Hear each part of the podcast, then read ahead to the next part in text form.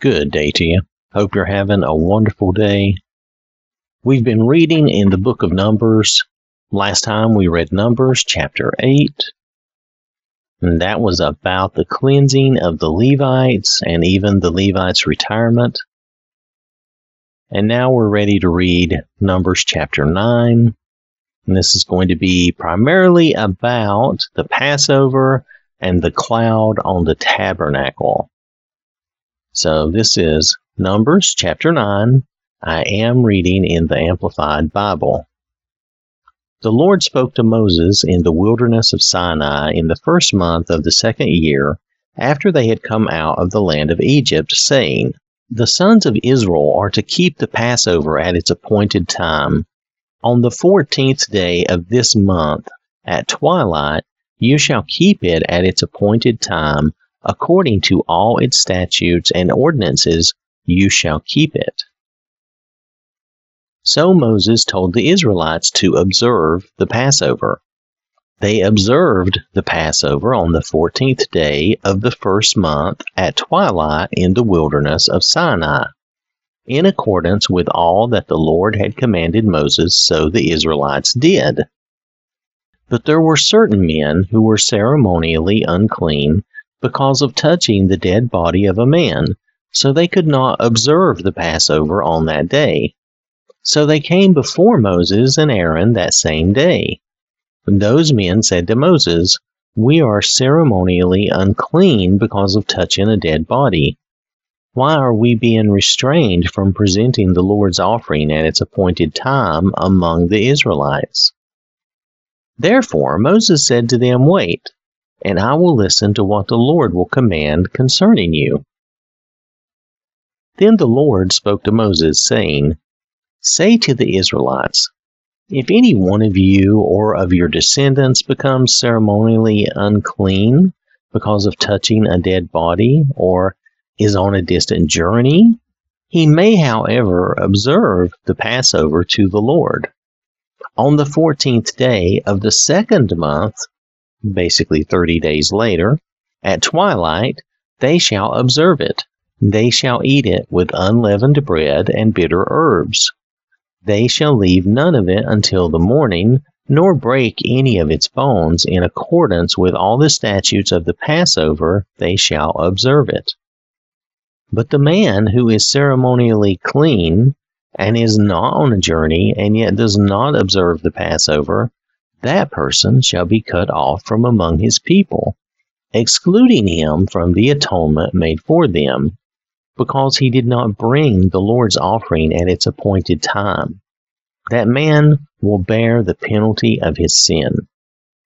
If a stranger lives among you as a resident alien and observes the Passover to the Lord in accordance with its statutes and its ordinances, so shall he do. You shall have one statute both for the resident alien and for the native of the land.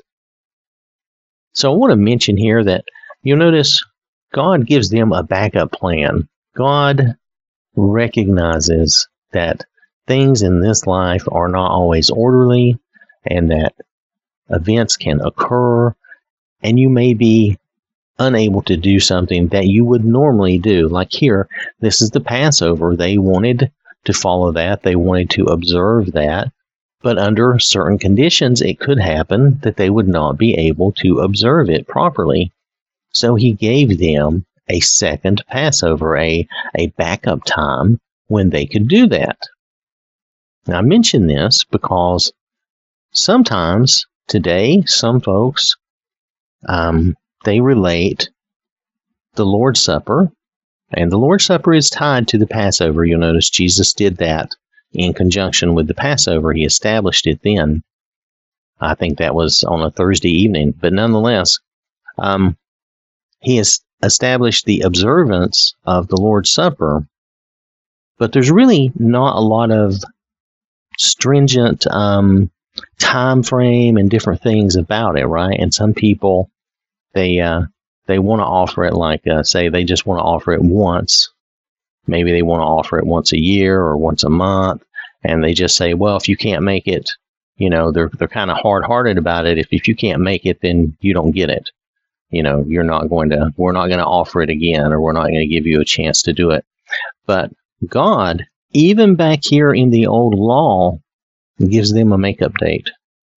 And I think for us coming forward into the law of liberty, the law of Christ, I think we have to recognize that we have a lot more freedom concerning this. I know of people who take the Lord's Supper nearly every day. I know of people who do it weekly, congregations that do it weekly, some do it monthly, and some do it yearly. There's no real constraint on doing that. And I know for some people this sounds weird. You've been taught one way all your life, but there's nothing biblical that is very restrictive and says we have to do it just this set time, just this set day, or any of that.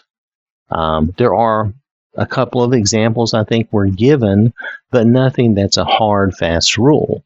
Now, some people say those examples are what uh, binding, restrictive examples, but I don't think that goes with the teaching of the Lord. Uh, if the Lord had wanted us to have a binding, restrictive uh, law, he would have said so, and he did not. So uh, his teaching, matter of fact, is very wide open, and the examples are are just examples. Much like when you learn math and English, the example is not the whole of the teaching. Like one plus one equals two. That's not all of math. That's just one example. That's just a part of the teaching. So if you can if you can gather and understand what I'm saying, so here again, even God recognizes this world is disorderly, things happen, and sometimes you need a makeup date. You need a chance to uh, do something like the Passover or the Lord's Supper. You need a second chance because, you know, maybe you were sick that morning and you couldn't make it or whatever. And then, you know, you're as a as a congregation as a church we we should offer services to our members. You notice how jesus washed the feet of his disciples. Instead of setting up laws and rules for our members we should be offering services and doing things for the members of our congregation. So it's just a different attitude and a different way you look at it so let's move on from here and we'll read the uh, the last half of this chapter now, on the day that the tabernacle was erected, the cloud of God's presence covered the tabernacle, that is, the tent of the testimony, and in the evening it was over the tabernacle, appearing like a pillar of fire until the morning. So it was continuously. The cloud covered it by day, and the appearance of fire by night. Whenever the cloud was lifted from over the tent, tabernacle, Afterward, the Israelites would set out, and in the place where the cloud stopped, there the Israelites would camp. At the Lord's command, the Israelites would journey on, and at his command, they would camp. As long as the cloud remained over the tabernacle, they remained camped. Even when the cloud lingered over the tabernacle for many days, the Israelites would keep their obligation to the Lord and not set out. Sometimes the cloud remained only a few days over the tabernacle, and in accordance with the command of the Lord they remained camped. Then, at his command, they set out. If sometimes the cloud remained over the tabernacle from evening only until morning, when the cloud was lifted in the morning, they would journey on, whether in the daytime or at night. Whenever the cloud was lifted, they would set out whether it was two days or a month or a year that the cloud of the Lord's presence lingered over the tabernacle, staying above it, the Israelites remained camped and did not set out. But when it was lifted, they set out. At the command of the Lord, they camped, and at the command of the Lord, they journeyed on. They kept their obligation to the Lord in accordance with the command of the Lord through Moses.